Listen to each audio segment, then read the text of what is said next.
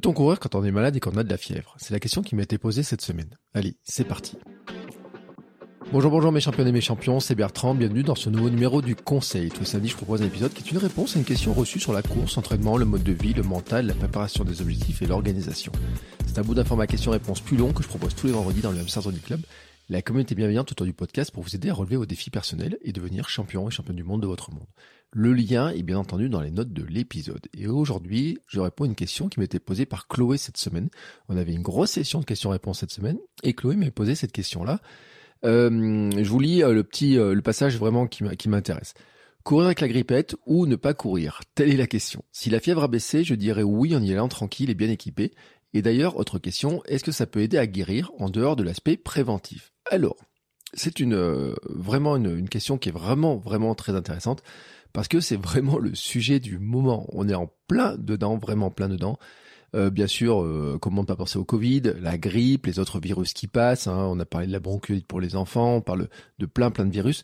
Euh, on parle même même hein, de fièvre du chameau qui a touché certains joueurs de l'équipe de France pendant la Coupe du Monde, qui les touche encore et qui les empêcherait de jouer, et dont les symptômes sont pas vraiment éloignés de ceux du Covid. Hein. voilà, donc on est vraiment dans cette période-là où euh, on a euh, toutes ces euh, toutes ces étapes là de toutes ces, ces vagues j'ai envie de dire de, de grippe de maladies de virus divers et variés et donc qui nous touchent qui ont une tendance à nous toucher assez fortement hein, parce que on est quand même dans une période où on est fatigué on a un corps qui est assez fatigué on attend les vacances souvent avec assez avec impatience et puis on a une immunité aussi qui est plus faible à cause du froid, du manque de luminosité, de différents éléments, mais aussi notamment de la fatigue alors je vais répondre à cette question-là de savoir ce qu'on peut faire, hein, est-ce qu'on doit courir ou pas. Mais avant de répondre à cette question, je vais faire une petite pause publicitaire car oui, c'est la pub qui me permet de financer ma vie de podcasteur sportif et de devenir moi aussi champion du monde de mon monde. Et je réponds juste après à la question. Allez, c'est parti. Ready to pop the question? The jewelers at BlueNile.com have got sparkle down to a science with beautiful lab-grown diamonds worthy of your most brilliant moments. Their lab grown diamonds are independently graded and guaranteed identical to natural diamonds, and they're ready to ship to your door. Go to Bluenile.com and use promo code LISTEN to get $50 off your purchase of $500 or more. That's code LISTEN at Bluenile.com for $50 off. Bluenile.com code LISTEN. Bon, avant de vous répondre à la question, quand même, je dois vous avertir, je ne suis pas médecin, c'est un avis personnel, j'ai fait des recherches, j'ai creusé un petit peu le sujet, mais c'est, voilà, c'est euh, allez voir un médecin. Hein. Si vous êtes malade, allez voir un médecin pour voir ce qu'il en pense. Ce sont eux, les médecins, qui sont compétents. Moi, je vais vous donner mon avis, qui est, j'ai envie de dire, l'avis de bon sens, en tout cas, d'après les recherches, et aussi comment moi, je pratique. Alors, je le disais, on est quand même dans une période où bah on est quand même plus malade. Et en fait, c'est un fait avéré, c'est-à-dire que c'est pas un ressenti, c'est pas une impression. En 2006, une étude évaluait à 15 000 le nombre de décès excédentaires survenant chaque année en hiver en France. Donc, ça veut dire quand même que ces maladies, ces virus qui passent là, euh, ont vraiment un impact sur nous et pour les cas les plus graves, on le voit, ça a un véritable impact, y compris sur la mortalité. Alors pourquoi?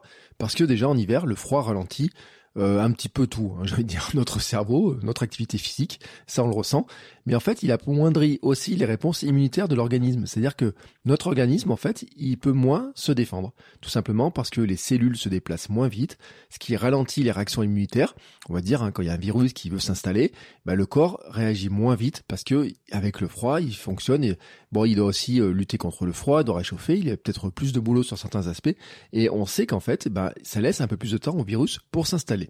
De plus, le manque de soleil fait l'affaire des virus. Alors d'une part parce qu'ils n'aiment pas les ultraviolets. Euh, en plus, ils craignent pas forcément le froid, hein, parce qu'il y a un dicton qui dit que quand il fait en dessous de zéro, les virus disparaissent et que nous on est moins malade. En fait, c'est pas vrai du tout cette histoire-là. Hein. On le voit d'ailleurs, hein, on le voit. Il a fait, euh, ils annoncent moins 8 certains jours et on voit que les enfants sont malades, on voit que les virus circulent encore. Donc c'est pas à moins 2, moins 3 ou à 0 que le virus va disparaître.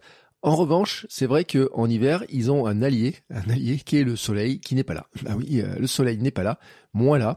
Alors déjà, ils profitent du fait qu'il y ait moins d'ultraviolets, parce que eux, ils aiment pas trop les ultraviolets du soleil, hein, qui euh, sont, qui leur tapent un peu sur le système. Et, euh, et, en plus, en plus, nous manquons de vitamine D, qui stimule l'immunité. Et vous savez, vous savez que bah, la vitamine D, c'est vraiment la luminosité, c'est vraiment le soleil qui nous permet d'en générer plus. Alors bien sûr, vous pouvez vous supplémenter en vitamine D. Moi personnellement, c'est ce que je fais. J'avais déjà expliqué plusieurs fois. Hein, c'est euh, depuis euh, euh, maintenant, ça fait trois semaines à mois que je suis, je me supplémente en vitamine D. moi, je préfère prendre trois gouttes tous les jours hein, de vitamine D de celle que j'ai que j'ai prise. Mais pendant très longtemps, j'ai pris les fameuses ampoules une fois tous les mois ou une fois tous les trimestres, suivant le dosage. Hein. J'ai eu chaque année des dosages de vitamine D qui étaient faits parce que je faisais des prises de sang qui montraient que j'étais en carence de vitamine D. Mais je vous rappelle quand même que on a fait des épisodes sur le sujet, j'en ai parlé régulièrement. On peut considérer que quasiment 80 à 90% des Français sont carencés en vitamine D.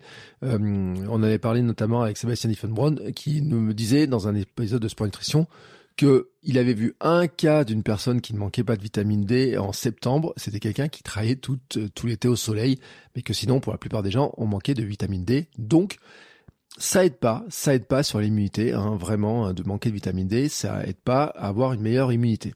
Voilà, ça c'est un point qu'il faut quand même retenir et qui est important.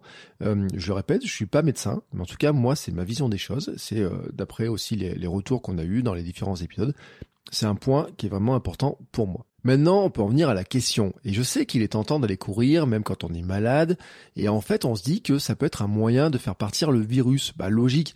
Quand on est malade, on a de la fièvre. Alors on se dit que finalement, le chaud viendrait lutter contre le virus. Donc, euh, peut-être que par la transpiration, peut-être que par plein de choses comme ça, on arriverait finalement à faire partir ce virus. D'ailleurs, euh, c'est des choses qu'on voit, on dirait, hein. on prend une bonne suée, on, on prend des, des trucs chauds, on va suer toute la nuit, et puis le lendemain on va mieux. Bon, c'est vrai, moi on le constate, mais moi je suis pas médecin, donc je vais pas chercher à savoir si ça, ça fonctionne, fonctionne pas ou quoi que ce soit. Ce qu'on va juste se rappeler, c'est que la fièvre, ça correspond à l'augmentation de la température corporelle au-dessus de 38 degrés, et qu'en fait, elle est toujours, presque toujours associée à une maladie euh, aiguë, c'est-à-dire un phénomène à un moment donné, c'est un symptôme qui montre qu'en fait il y a une atteinte, alors souvent qui est bénigne, hein, euh, si l'atteinte n'est pas trop excessive, mais qui peut entraîner des symptômes graves, Hein, si, la, c'est pas la fièvre le, qui, qui crée la, la, les symptômes graves ou quoi que ce soit. En fait, la fièvre est un indicateur. Et ça, c'est vraiment un élément important. C'est que j'ai envie de dire que la fièvre, elle ne nous veut pas du mal. C'est une réaction du système immunitaire qui signifie que notre corps combat l'infection. Alors, j'ai même lu qu'on savait pas exactement à quoi servait la fièvre en dehors de nous indiquer euh, que notre corps finalement est dans ce combat. Et j'ai envie de dire que c'est on va, on va le prendre comme ça. Notre corps est en train de lutter contre un assaillant qui nous veut du mal. Et notre corps, en fait, bah, vous savez, dans ces principes d'équilibre, homéostasie, etc. Il y a à un moment donné, euh, il y a un, un, assaillant, un virus qui essaye de s'infiltrer, de modifier le comportement de nos corps, de se mettre dans les cellules, et le corps, il va essayer de rétablir l'équilibre. Et à ce moment-là, en fait, il se passe des réactions dans notre corps, hein, euh, vraiment qui va produire différentes euh, hormones, qui va produire euh, des différentes, comment dire, j'allais dire, des, j'allais dire des molécules, mais euh, tout un tas de, de, phénomènes chimiques dans le corps qui font que le corps va arriver à se défendre, voilà, va se défendre, et donc en fait il va il va se mettre en route, j'ai envie de dire, euh, et euh, c'est le produit, le résultat de, de, de, de, ces différentes réactions, de ce travail fait produit aussi de la fièvre. C'est à ce moment-là que ça produit de la fièvre. Et moi je vois en fait un peu la fièvre, on pourrait le comparer à une sorte de voyance sur le tableau de bord de notre corps. Hein, euh, sur votre voiture, quand vous avez un voyant euh, qui clignote, Là, vous dites, ah, alors là, j'ai voyant, j'ai plus d'essence. Là, j'ai mon voyant qui me dit que mes pneus sont peut-être dégonflés. Là, j'ai un voyant qui me dit que j'ai plus d'huile, je dois faire attention. Eh ben, considérez que sur le tableau de bord de votre corps, euh, comme votre corps ne sait pas vous dire euh, attention, euh, j'ai un virus qui est placé à tel truc, à tel endroit, etc. Faudrait venir que tu viennes l'enlever parce que de toute façon on n'est pas capable de le faire. Il est en train de nous indiquer, et c'est un peu le phénomène de la douleur. On avait parlé avec M. Tonkiné, hein, que finalement le, les douleurs sont des messages passés par notre corps. on sait pas, enfin, il sait pas trop s'exprimer autrement, donc il nous passe des messages comme ça, et que il nous dit un truc du style fais gaffe, Hein, fais gaffe, vérifie, évalue les risques. Il euh, y a un truc qui se passe et là, euh, il faut que tu fasses attention à ça. Alors, j'ai envie de dire qu'en fait, notre corps, il lutte en permanence contre ce genre euh, de d'infections potentielles, de, de microbes, de petits virus, de bactéries qui peuvent passer, etc c'est en permanence. Notre corps est extrêmement bien fait. Hein. Dans le nez, vous avez des petits cils justement qui sont là pour éviter qu'il y ait des, euh, des, des, virus qui passent. Justement, l'hiver, ça fonctionne moins. C'est aussi pour ça qu'on est aussi plus sensible. Mais il y a un moment, il y a des, il y en a qui sont plus virulents que d'autres. Notre corps peut être plus affaibli. Et donc là, ce, vraiment, je le dis hein, pour moi, la fièvre, c'est le signal. Vraiment, fais gaffe. Voilà. Donc pour ça, bah, quand on va évaluer les risques, on a un outil qui, on a deux, on en a beaucoup parlé avec le Covid, c'est la fameuse balance bénéfice-risque. On en a tellement parlé pour les vaccins, etc. de cette balance bénéfice-risque. Bon, moi, j'ai fait une balance bénéfice-risque euh, à ma sauce. Un bénéfice d'aller courir quand on a la petite grippette, un peu de fièvre, etc. Et ben, euh, prendre l'air. J'ai mis que ça que prendre l'air. Parce qu'en fait, euh, on pourrait dire quelque chose, c'est que courir, suer ne va pas faire sortir le virus comme ça, l'éjecter si facilement que ça. Euh, ça va pas le faire partir plus facilement. Notre, les virus ne sont pas, euh, euh, craignent pas le sport ou quoi que ce soit. En fait, j'ai même envie de dire que ça, potentiellement, ça pourrait les faire circuler plus vite dans le corps. Donc, dans les bénéfices, prendre l'air, se changer les idées, c'est un vrai bénéfice. Mais j'en vois pas d'autres. Maintenant, regardons les risques. Bon, déjà, il y a un risque sur les sensations. C'est-à-dire que quand on n'est pas très bien, physiquement, Bon déjà, euh, les sensations pour courir sont pas terribles. Donc on va pas faire une super bonne séance. Mais encore que ça, ça dépend un petit peu des cas. On a tous vécu des moments où on se sent un peu fatigué, un peu maladou, etc. Où finalement euh, on va quand même courir, on n'est pas si mal que ça. Moi, je pense quand même que ça permet pas de progresser que ça va engendrer une fatigue supplémentaire et que en fait on va vraiment retarder potentiellement même la guérison parce que si le corps il, génère autant d'énergie autant de chaleur par euh, les, euh, son activité pour lutter contre ce virus bon, on va lui laisser l'énergie quand même pour lutter contre le virus, pour lutter contre ce qui l'embête là tout de suite.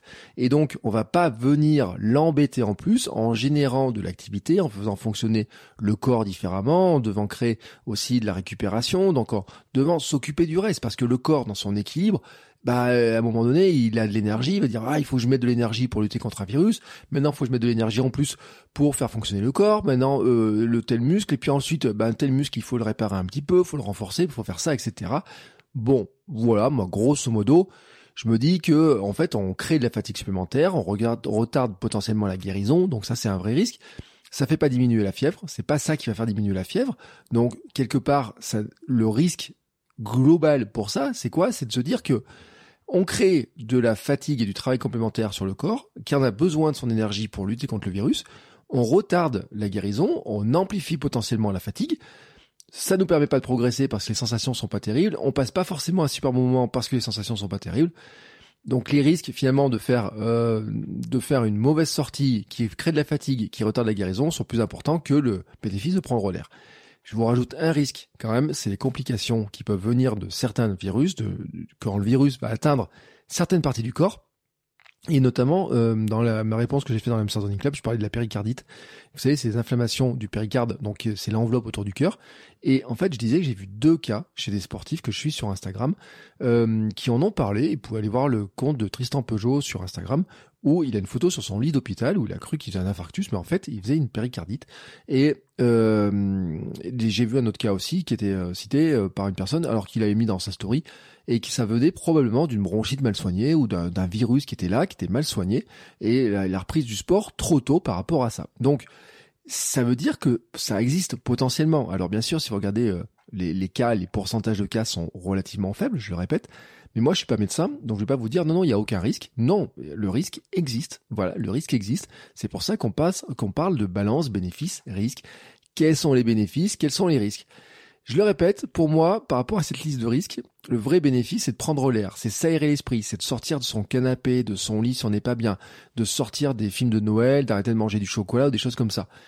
Et eh ben ça, Chloé, en fait, tu peux le faire en prenant l'air euh, et en marchant euh, tranquillement. C'est-à-dire que tu peux prendre, euh, bien te couvrir, partir, prendre l'air, marcher un petit peu tranquillement, faire le tour du quartier, t'asseoir même sur un banc au soleil si tu trouves un petit peu de soleil, un petit banc, ça fera pareil. J'ai envie de dire, tu prendras l'air pareil. C'est-à-dire que t'es pas obligé de faire 3, 4, 5 km en courant. T'es pas obligé de les faire à toute barzingue. Tu peux marcher tranquillement. Tu peux prendre tranquillement le temps. Tu peux aller même, si tes enfants vont au jeu, tu peux aller, aller au jeu avec eux, les regarder jouer pendant que tu es assis sur un banc ou marcher autour de l'air de jeu. Sincèrement, ça fera le même effet pour prendre l'air. Euh, certes, tu vas dépenser moins de calories, mais par contre, le, sur le besoin d'aération, qui est vraiment logique, ça, c'est vraiment bénéfique. Et tu prendras l'air pareil. Et j'ai envie de dire que ça te sortira de la maison euh, où il y a les virus qui traînent, etc. Donc faut aérer et tout. Mais là, tu prendras l'air, tu seras euh, plus, euh, je vais dire, à l'air libre.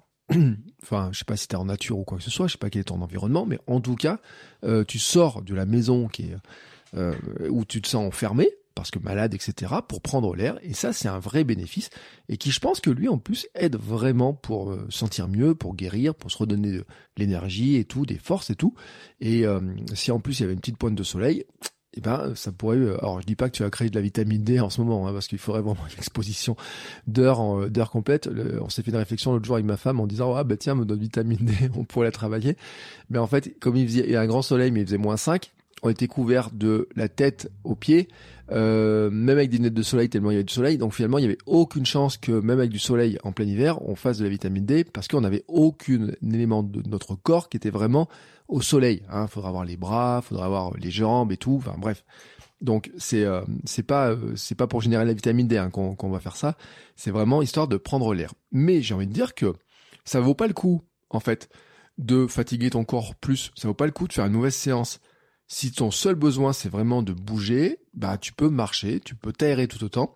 Et je pense qu'en fait c'est de ça dont on a le plus besoin dans ces, euh, moments-là. C'est-à-dire qu'au bout d'un moment, nous on est habitué à courir, on est, on est habitué à bouger, on est né pour bouger, pour courir. Et ben euh, on finit par tourner en rond vraiment là comme ça, hein, comme des hamsters enfermés. Donc euh, nous on a envie d'être des hamsters libres. donc c'est pour ça que je pense que euh, le vrai vrai bénéfice et qui est beaucoup moins risqué de courir, c'est d'aller marcher, de prendre l'air, le faire tranquillement. Voilà, marcher tranquillement, prendre l'air, regarder les oiseaux, regarder les enfants qui jouent, faire peut-être regarder les vitrines en passant devant les vitrines si tu as des rues, etc.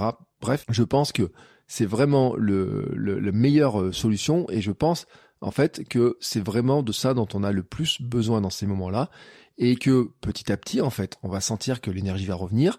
Euh, la fièvre ça dure jamais très longtemps, hein, sauf si c'est vraiment euh, un cas grave et tout. Et d'autant plus si c'est un cas grave, encore on va pas l'amplifier encore plus en courant dessus, mais quand ça va baisser, quand on va retrouver la forme petit à petit, on va pouvoir remettre de l'activité petit à petit, faire une reprise douce pour tester un petit peu le corps, comment il réagit, pour euh, voir un petit peu comment on se sent et tout. Et puis petit à petit, on va pouvoir reprendre l'activité. Et tu ne vas pas perdre ton niveau, tu vas pas perdre ta préparation, tu vas euh, pouvoir reprendre tranquillement, vraiment très tranquillement, et retrouver ton niveau que tu n'as pas vraiment perdu.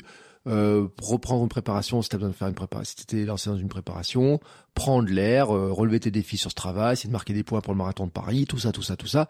Franchement, c'est juste un petit peu deux trois jours de décalage, mais c'est pas une perte de niveau. Il y a aucune crainte à avoir. Et en fait, tu vas surtout, surtout, surtout pouvoir reprendre plus vite, parce que si tu génères moins de fatigue pour ton corps, ben, tu pourras reprendre logiquement plus facilement et plus rapidement, et donc te sentir mieux plus rapidement, plus mieux, et avoir des séances qui sont plus intéressantes. Voilà, moi, comme ça, comment je vois les choses. Euh, c'est fini pour cet épisode. Si bien sûr vous avez besoin de réponses à vos questions, vous pouvez venir dans le Hamster Running Club. Euh, je le dis, hein, l'inscription est gratuite. Euh, tous les vendredis, hein, c'est une session de questions-réponses. Donc vous posez vos questions dans la semaine, je réponds le vendredi avec une petite vidéo euh, globale, comme ça, hein, sur laquelle je prends le temps de répondre aux différentes questions. Là, vous avez juste, en fait, un, extrait, un petit, un petit extrait. la plupart des réponses, de toute façon, enfin tout ce qui est dans le club reste dans le club, mis à part cette fameuse euh, réponse à, cette fameuse question que j'extrais parce que je pense qu'elle peut servir à beaucoup plus de gens que ceux qui sont dans l'Amsterdam Running Club où on est quelques centaines hein, quand même, hein, faut, faut le dire. Et sachez aussi que si vous avez besoin d'accompagnement individuel, sur une, plusieurs séances, si vous avez besoin de réponses sur mesure, c'est des problématiques particulières, et eh ben en fait je propose des sessions de coaching, d'accompagnement. Euh, on prend le temps de discuter de vos difficultés, de vos questions particulières. La séance se termine avec un plan précis pour avancer. Je vous apporte un soutien par messagerie dans le mois qui suit. Donc on se donne rendez-vous par visio, par téléphone, on discute de vos problématiques, on met en place un plan d'attaque. Hein, euh, ça peut être vraiment euh, quel plan, comment on fait ça. Ça peut être pour prendre des habitudes, ça peut être pour mettre en place son plan d'entraînement, ça peut être pour euh, structurer ses journées, ses semaines pour arriver à préparer un objectif. Ça peut être de la préparation mentale, ça peut être beaucoup, beaucoup de choses, vraiment beaucoup d'éléments. Et en tout cas, c'est vraiment du personnalisé, c'est du sur-mesure. Il n'y a que euh, vous et moi, hein, voilà, euh, en tête à tête, j'ai envie de dire. Euh, on prend le temps de regarder tous les aspects, de vraiment de répondre à toutes les questions. Et s'il y en a d'autres, eh ben, je le répète, il y a un soutien par messagerie dans le mois qui suit. N'hésitez pas à m'envoyer un message pour en discuter si ça vous intéresse. Je le répète, tous les liens sont dans les notes de l'épisode ou sur mon site bertrandsoulier.com. Et on se retrouve la semaine prochaine pour un nouvel épisode. Ciao ciao les sportifs